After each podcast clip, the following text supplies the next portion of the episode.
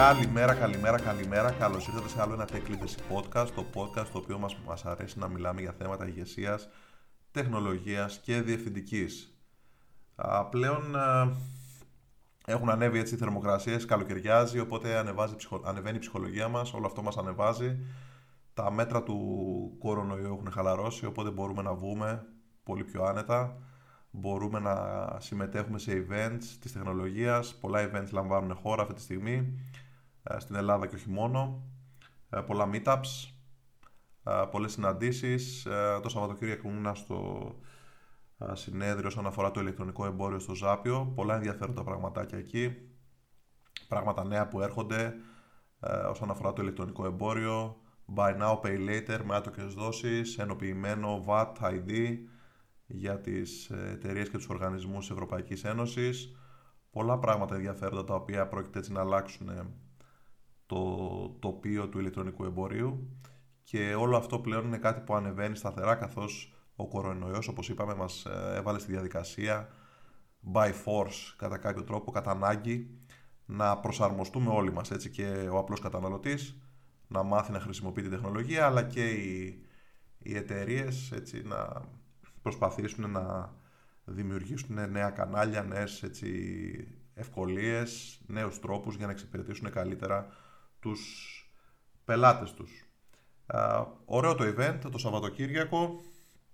Το μπορώ να πω έτσι σαν παρατήρηση, σαν άνθρωπο έτσι της τεχνολογίας, ότι αυτό που με εντυπωσιάζει σε τέτοια events είναι πόσοι οργανισμοί προσφέρουν ακριβώς το ίδιο πράγμα. Δηλαδή προσφέρουν πλατφόρμες ηλεκτρονικού εμπορίου, οι οποίοι κατασκευάζονται με έτοιμες λύσεις τύπου WooCommerce, τύπου Magento, και προσφέρουν τριακόσιες εξήντα υπηρεσίες. Δηλαδή όλοι τα κάνουν όλα. Άρα αυτό από τη φύση του, ας πούμε, εντάξει, το καταλαβαίνω ότι ένα e-shop μπορεί να είναι ένα one-off όφελος και μετά να υπάρχει μια περιοδική συντήρηση, οπότε το marketing είναι αυτό που βοηθάει να υπάρχει κατά κάποιο τρόπο, έτσι, ένα περιοδικό κέρδος. Αλλά από την άλλη, κακά τα ψέματα, κάποιος που τα κάνει όλα έτσι δεν μπορεί να είναι και κάπου καλός, ή να είναι κάπου εξαιρετικός, ή να κάνει κάπου το innovation, ή να κάνει κάπου κάτι μοναδικό. Οπότε γι' αυτό και στηρίζεται σε μια τεχνολογία τύπου WooCommerce, με συγκεκριμένους, έτσι, περιορισμούς, συγκεκριμένο ταβάνι, προκειμένου να μπορεί να υποστηρίζει όλο αυτό το, όπως το είπα, το μοντέλο, τα κάνουμε όλα. Ε, το οποίο πιστεύω, ας πούμε, ότι θέτει συγκεκριμένο ταβάνι στις δυνατότητες και στις ε, υπηρεσίες που μπορεί να παρέχει ένας οργανισμός στις μέρες μας. Αυτά λοιπόν όσον αφορά το e-commerce. Πάμε να γυρίσουμε στο κομμάτι της επιχειρηματικότητας. Ξεκινήσαμε την προηγούμενη εβδομάδα με ένα κύκλο δέκα επεισοδίων όσον αφορά την επιχειρηματικότητα. Είπαμε δύο λόγια ποιος είναι ο Entrepreneur, και να θυμίσω, έτσι, είπαμε ότι ο Entrepreneur είναι ένας άνθρωπος ο οποίος προσπαθεί να δημιουργήσει αξία σε ένα περιβάλλον το οποίο κανείς δεν του έχει εγγυηθεί την επιτυχία του. Είναι ένας άνθρωπος ο οποίος make peace with failure, ο οποίος ε, θεωρεί ότι να κάνεις λάθος ε, είναι μέρος της διαδικασίας, είναι part of the process, αγκλειστή, και έχει μάθει να χειρίζεται όλες αυτές τις δοκιμές, τα πειράματα που κάνει, τα σφάλματα που κάνει, τις αστοχίες προς όφελός του, προκειμένου να καταλήξει εν τέλει στο επιθυμητό αποτέλεσμα, να καταλήξει ώστε να δημιουργήσει το προϊόν, την υπηρεσία, όπου έχει νόημα για τους άλλους και όπου μπορεί να έχει το αντίστοιχο, έτσι, όφελος σαν επιχειρηματική δραστηριότητα. Αυτός λοιπόν είναι ο Entrepreneur. Τώρα, για να το προχωρήσουμε ένα βήμα παρακάτω, πολλές φορές μπορούμε να σκεφτούμε ότι οι οργανισμοί οι οποίοι είναι ήδη πολλά χρόνια στο, σε έναν κλάδο, θεωρούνται αυθεντίες στο αντικείμενό τους, στον domain τους, είναι πάρα πολύ ισχυροί σε αυτό που κάνουν, έχουν πολύ μεγάλο πελατολόγιο, μακριά ιστορία, έτσι. Πώς μπορούν τέτοιοι οργανισμοί να θέσουν τέτοια αντίστοιχα ερωτήματα, όπως κάνει ένας Entrepreneur? Πώς μπορούν να κάνουν έτσι τέτοια αντίστοιχα πειράματα? Πώς μπορούν να δοκιμάσουν νέα πράγματα? Πώς μπορούν να βγάλουν στην αγορά νέα προϊόντα? Εκεί έρχεται στο προσκήνιο ο λεγόμενος ενδοεπιχειρηματίας, ο, ενδο, ο, ο λεγόμενος Intrapreneur. Ο Intrapreneur είναι σαν όρο σίγουρα πολύ λιγότερο sexy σε σχέση με το entrepreneur, αλλά ένας όρος που υπάρχει στην αγορά για αρκετά χρόνια, κάποιες δεκαετίες, και για να δώσουμε έτσι έναν ορισμό να τον εξηγήσουμε, ο intrapreneur είναι ο άνθρωπος εκείνος στον οποίο έχει δοθεί η σκητάλη εντός ενός οργανισμού, έχει δοθεί η εμπιστοσύνη, οι αρμοδιότητες, το budget, τα resources, ώστε να αναπτύξει και να ηγηθεί μιας νέας πρωτοβουλίας. Ο intrapreneur είναι εκείνος ο οποίος θα πάρει μια νέα ιδέα, θα της σπρώξει στους κόλπους ενός οργανισμού και ενδεχομένως θα χτίσει ομάδα, θα κάνει εκείνος τα πειράματα, αυτά που αναφέραμε και τις δοκιμές, όπως αντίστοιχα κάνει ο entrepreneur, και θα προσπαθήσει έτσι να ηγηθεί μιας προσπάθειας ώστε η, η εταιρεία, ο οργανισμός για τον οποίο εργάζεται, να βγάλει στην αγορά ένα νέο προϊόν, μια νέα υπηρεσία. Να προσπαθήσει δηλαδή να, να κατασκευάσει κάτι, να δημιουργήσει κάτι και να κινηθεί έτσι ένα νέο τοπίο.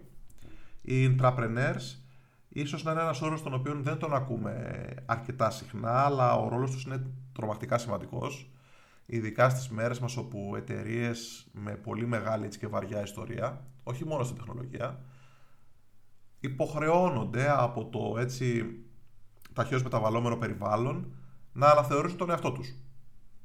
Να δούνε τι είναι αυτό που κάνουν, να δούνε πώς μπορούν να εξυγχρονίσουν τις υπηρεσίες τους, να δούνε πώς μπορούν να βγάλουν νέα προϊόντα στην αγορά, να δούνε πώς μπορούν να λανσάρουν νέες υπηρεσίες, να δούνε πώς μπορούν να συνεχίσουν να είναι ανταγωνιστικοί. Οπότε λοιπόν, για να το κάνουν αυτό, χρειάζονται τους ανθρώπους εκείνους οι οποίοι θα ηγηθούν τέτοιων προσπαθειών, οι οποίοι θα αναλάβουν όλο αυτό το εγχείρημα. Οπότε ένα ερώτημα θα μπορούσε να είναι γιατί δεν είναι ο, ο σι ι ο και γιατί δεν είναι έτσι ένας άνθρωπος ο οποίος το έχει κάνει μέχρι τώρα α, επιτυχώς. Α, συνήθως μιλάμε για οργανισμούς αρκετών εκατοντάδων α, α, ανθρώπων, όχι απαραίτητα φυσικά, αλλά αυτό είναι αρκετά συνήθως, οπότε δεν μπορεί ο σι ι ο, ας πούμε, ο οποίος ενδεχομένως δημιούργησε την εταιρεία ή είναι εκείνος ο οποίος ε, τη διαχειρίζεται, την ε, διευθύνει, ας το πούμε έτσι, ε, μπορεί να κάνει αυτό το πράγμα. Και σαφώς καταλαβαίνουμε ότι ένας οργανισμός από ένα σημείο και μετά δεν είναι ανθρωποκεντρικός, υπάρχει, έτσι, υπάρχουν πολλές δραστηριότητες, πολλές ομάδες, πολλά προϊόντα, ε, μεγάλο πελατολόγιο, οπότε δεν μπορεί ένας άνθρωπος να είναι υπεύθυνος για όλα τα νέα προϊόντα και τις νέες υπηρεσίες ενός οργανισμού. Γι' αυτό λοιπόν έρχονται στο προσκήνιο οι intrapreneurs, οι οποίοι είναι άνθρωποι που αναλαμβάνουν και παίρνουν τα ενία στα χέρια τους για τέτοιες πρωτοβουλίες. Διαφορές entrepreneurs με intrapreneurs. Οι intrapreneurs είναι, όπως το καταλαβαίνουμε, employees. Είναι άνθρωποι οι οποίοι ε, έχουν προσληφθεί για αυτό το πράγμα. Ή, τους δίνεται αυτός ο ρόλος, ενώ γνωρίζουν πολύ καλά, ας πούμε, το προϊόν, την ίδια την εταιρεία, γιατί εργάζονται σε αυτήν για κάποια χρόνια. Είναι άνθρωποι οι οποίοι φυσικά διακατέχονται από δημιουργικότητα, φυσικά έχουν τα, τα ηγετικά skills, έχουν τα soft skills, να επικοινωνήσουν, να σπρώξουν, να διαχειριστούν, να οργανώσουν, να σχεδιάσουν, να αναπτύξουν μια νέα ιδέα.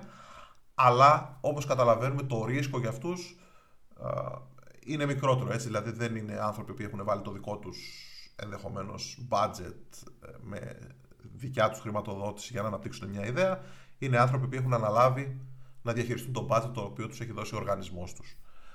Και αυτό φυσικά είναι θεμελιώδες, έτσι, και κάνει έτσι τη διαφορά αρκετά α, μεγάλη. Οι intrapreneurs επίσης μπορεί σε, σε κάποιους οργανισμούς να έχουν και αρκετούς περιορισμούς, έτσι, να υπάρχουν κάποιες οριζόντιες, διαγώνιες, κάθετες γραμμές όπου μπορούν να φτάσουν σε επίπεδο πρωτοβουλίας μέχρι εκεί.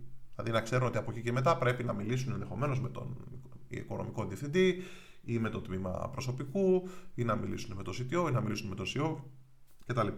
Ενώ αντίστοιχα ο entrepreneur, όπως είπαμε την προηγούμενη φορά, ο οποίος δημιουργεί την εταιρεία και ξεκινάει από το, ξεκινάει από το μηδέν, είναι εκείνος ο οποίος αναλαμβάνει όλο αυτό το σύνολο των δραστηριοτήτων προκειμένου να οδηγήσει το άρμα στην επιτυχία με εξαιρετικά έτσι μεγάλη ανασφάλεια και αβεβαιότητα.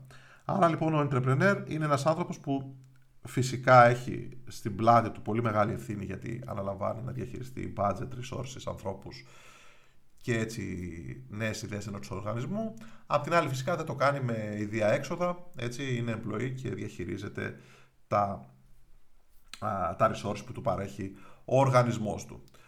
Uh, συνήθως άνθρωποι οι οποίοι λειτουργούν ως intrapreneurs για οργανισμούς είναι άνθρωποι οι οποίοι στο μέλλον θα κάνουν και εκείνη τη δικιά τους, έτσι, θα κάνουν το δικό τους βήμα στο entrepreneurship. Δηλαδή, το entrepreneurship, ο entrepreneur κακά τα ψέματα κινείται στον αστερισμό, έτσι, του entrepreneur, του entrepreneurship, οπότε μαθαίνει να λειτουργεί, μαθαίνει να σκέφτεται με έναν τρόπο μοναδικό, μαθαίνει να τρέχει πειράματα και δοκιμές, μαθαίνει να αξιολογεί τα metrics, να αξιολογεί τα στατιστικά στοιχεία, τα data που έχει στα χέρια του, μαθαίνει να στείνει ομάδες, μαθαίνει να μιλάει με upper level management ανθρώπους, να, να, να κάνει pitch, ιδέες. Οπότε, όπως καταλαβαίνουμε, δεν απέχει και πάρα πολύ από το να αυτονομηθεί και να κυνηγήσει και να σπρώξει την, την δική του ιδέα. Οπότε, πολλές φορές, πολλοί άνθρωποι που το έχουν κάνει αυτό για κάποιον οργανισμό βρίσκονται στα επόμενα χρόνια της καριέρας τους να αυτονομούνται και να κυνηγούν έτσι τις δικές τους ιδέες, το δικό τους όραμα, προκειμένου να φτιάξουν έτσι τη δικιά τους εταιρεία και να μπουν στον κόσμο της επιχειρηματικότητας, λαμβάνοντας το απόλυτο, τις ευθύνες, το ρίσκο και οτιδήποτε άλλο προκύπτει από αυτή την απόφαση. Ε, τώρα, ο intrapreneur καταλαβαίνουμε ότι γενικότερα είναι ένας, ένας πολύ σημαντικός, έτσι, άνθρωπος, ειδικά στην εποχή που είμαστε και ε, οι οργανισμοί προσπαθούν να κάνουν, να, να επαναεφεύρουν τον εαυτό τους, να, προσπα... να, να προσαρμοστούν στις ανάγκες αγοράς, να μπορέσουν έτσι να δούνε που πάει όλο αυτό το άρμα με την τεχνολογία. Έρχεται για παράδειγμα το blockchain, ε, όπως ανέφερα στην αρχή, πολλοί νέοι μέθοδοι πληρωμής, ενδεχομένως. Για παράδειγμα, είδα στο συνέδριο του e-commerce ότι η χρήση της πιστωτικής κάρτας μειώνεται έναντι άλλων μεθόδων πληρωμής. Κάτι που μπορεί ο μέσος καταναλωτής να μην το αντιλαμβάνεται αυτή τη στιγμή, να έχουμε όλοι κάτι άλλο στο μυαλό μας. Έρχονται συνεχώς νέες, νέ, νέοι τρόποι, νέες ε, σύγχρονες μέθοδοι να κάνουμε πραγματάκια όπως, το, όπως transactions και checkout. Και οι εταιρείες οι οποίες, παρότι έχουν μεγάλο μερίδιο της αγοράς, έχουν μεγάλη ιστορία, μεγάλη εμπειρία σε έναν συγκεκριμένο κλάδο, όπως τον κλάδο για παράδειγμα του e-commerce που αναφέρω συγκεκριμένα, είναι υποχρεωμένες έτσι να προσαρμοστούν, να δουν νέα πράγματα, και γι' αυτό και πλέον, για παράδειγμα, μπορείς να αγοράσεις κάτι και να πληρώσεις με κρυπτονόμισμα σε ένα e-shop. Είναι μια μέθοδος η οποία παρέχεται από αρκετά έτσι σύγχρονα ηλεκτρονικά καταστήματα, και γιατί όχι, και γιατί να μην έπρεπε να, να, να διατίθεται αυτή τη μέθοδος. Αλλά καταλαβαίνουμε όλοι ότι ένας οργανισμός ο οποίος μέχρι πρότινος δεν το παρήχε αυτό σαν υπηρεσία, έπρεπε να επανεφεύρει τον εαυτό του, να φτιάξει μια ομάδα, να δώσει πρωτοβουλίες σε ανθρώπους να αναπτύξουν μια νέα υπηρεσία, η οποία για παράδειγμα έχει σχέση με το checkout και, το, και τη χρήση κάποιων ε, ξέρω εγώ, δημοφιλών κρυπτονομισμάτων. Οπότε ε, οι οργανισμοί οι οποίοι, παρότι έχουν μεγάλο μερίδιο της αγοράς και παρότι ε, κατά κάποιο τρόπο εξασφαλίζουν ότι έχουν ένα, ένα μερίδιο της πίτας και έχουν μια σταθερή, έτσι, είναι, η βιωσιμότητά τους είναι εγγυημένη, παρόλα αυτά α, πρέπει συνεχώς να, να βλέπουν τι γίνεται, ποιο είναι το τοπίο, να βλέπουν ποιο είναι το τοπίο της, της τεχνολογίας, της επιχειρηματικότητας, και να προσπαθούν να φέρουν στην αγορά νέα προϊόντα, νέες υπηρεσίες, και να συνεχίσουν να είναι έτσι ένας ελκυστικός οργανισμός, ένα brand name το οποίο δίνει λύσεις, αναπροσαρμόζεται σε ένα μεταβαλλόμενο τοπίο και προσπαθεί έτσι να εξακολουθεί να έχει τον καταναλωτή ε, χαρούμενο. Οπότε λοιπόν ο intrapreneur καταλαβαίνουμε ότι έχει, είναι πολύ ζωτικής σημασίας σαν ρόλος, και στις μέρες μας είναι κάτι το οποίο όλο και περισσότερο θα ακούγεται, θα συζητιέται, άνθρωποι οι οποίοι μέσα σε οργανισμούς τους δίνονται οι δυνατότητες, οι αρμοδιότητες, οι ελευθερίες, η εμπιστοσύνη, να σπρώξουν νέα προϊόντα στην αγορά, να ηγηθούν ομάδων, να τα σχεδιάσουν, να τρέξουν πειράματα, να κάνουν δοκιμές και να προσπαθήσουν να βοηθήσουν έναν μεγάλο οργανισμό να κάνει ένα βήμα προς ε, σύγχρονες ε, τεχνολογίες και ε, νέες λύσεις που μπορούν να βγάλουν στην αγορά σαν οργανισμός. Αυτά λοιπόν όσον αφορά τον intrapreneur, ένας ε, ορισμός και ένας ρόλος ο οποίος θα, θα ακούγεται όλο και περισσότερο στην εποχή μας, στην...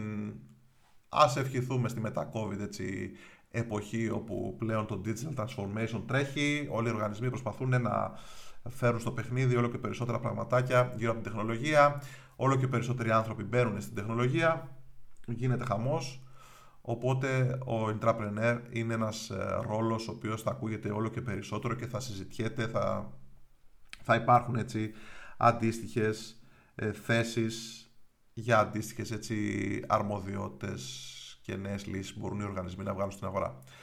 Αυτά λοιπόν από την, από την πλευρά μου σαν δεύτερο επεισόδιο. Ξεκινήσαμε με τον Entrepreneur και αναπτύξαμε σήμερα τον Intrapreneur, τον λεγόμενο ενδοεπιχειρηματία.